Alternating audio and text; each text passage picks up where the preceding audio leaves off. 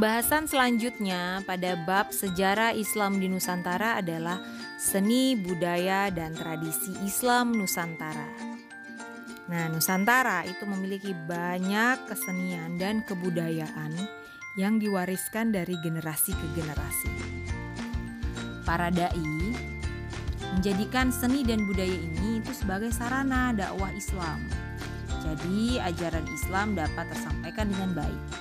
Nah, di antara seni dan budaya Nusantara itu adalah sebagai berikut ya. Yang pertama, wayang. Nah, umumnya wayang ini kan terbuat dari kulit atau kayu untuk memerankan tokoh dan pertunjukan drama tradisional. Ada wayang golek yang terbuat dari kayu, wayang kulit, wayang orang, wayang topeng, dan lain-lain. Jadi cerita perwayangan ini diilhami dari kitab Ramayana dan Mahabharata. Nah, setelah Islam datang, para wali mengubah ceritanya menjadi cerita yang bernapaskan Islam.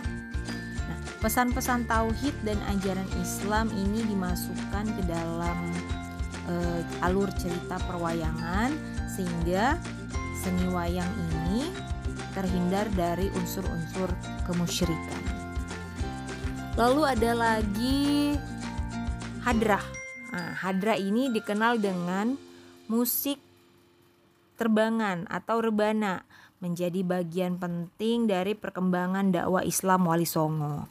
Nah, permainan hadra diiringi dengan syair-syair yang berisi pujian kepada Allah Subhanahu wa taala, sanjungan kepada Nabi Shallallahu alaihi wasallam, salawatan, kemudian nasihat-nasihat, sejarah kenabian atau sirah nabawiyah, Lalu sampai saat ini jadi hadra ini masih membudaya di Indonesia kita. Nah, lalu bisa ditemukan di perayaan-perayaan keislaman seperti Maulid Nabi, Tablik Akbar, perayaan Tahun Baru Hijriyah dan juga hari-hari Islam lainnya. Lalu ada lagi seni bangunan. Seni bangunan ini kita bisa dapatkan dari peninggalan-peninggalan seperti bangunan masjid, seni ukiran, seni kaligrafi. Nah, jadi memang tidak secara utuh tampilan fisik-fisiknya dari bangunan itu ya. E, tapi diadopsi dari Arab. Lalu dipadukan dengan karakteristik bangsa Indonesia atau bangunan seni arsitektur yang ada di Nusantara yang dulunya itu kental dengan budaya Hindu dan masih banyak lagi kesenian dan kebudayaan yang dijadikan oleh para pendakwah eh, zaman dahulu untuk menyebarkan agama Islam. Apa saja seni dan budayanya yang masih lestari sampai saat ini silakan dicari.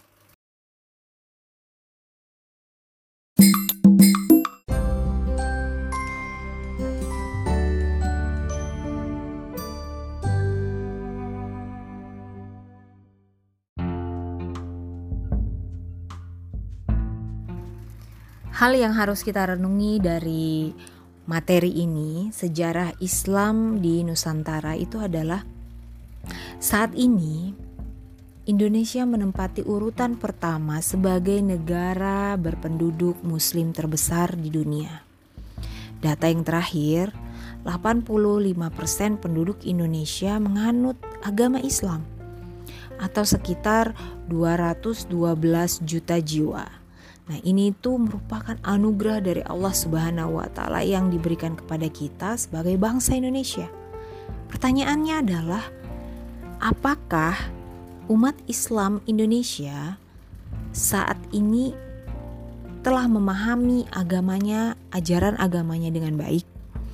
Apakah mereka mewarisi semangat para juru dakwah dan pejuang Islam di Nusantara yang telah gigih mendakwahkan Islam dan tidak gentar menghadapi serangan musuh?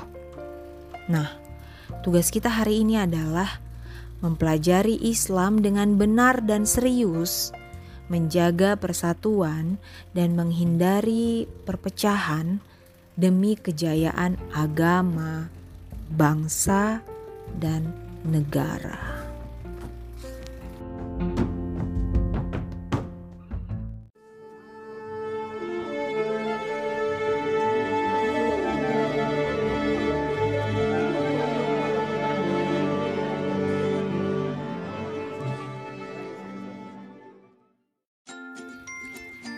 Silakan teman-teman untuk menjawab lima pertanyaan berikut ini. Satu, Jelaskan masuknya Islam ke Indonesia berdasarkan teori Mekah serta bukti-buktinya. Yang kedua, sebutkan cara penyebaran Islam di Nusantara. Yang ketiga, sebutkan kerajaan Islam yang ada di Pulau Sumatera, Jawa, Kalimantan, Sulawesi, dan Maluku. Nomor 4, sebutkan beberapa seni budaya Nusantara yang terpengaruh oleh Islam. 5. Tuliskan pelajaran yang dapat dipetik dari sejarah masuknya Islam di Nusantara.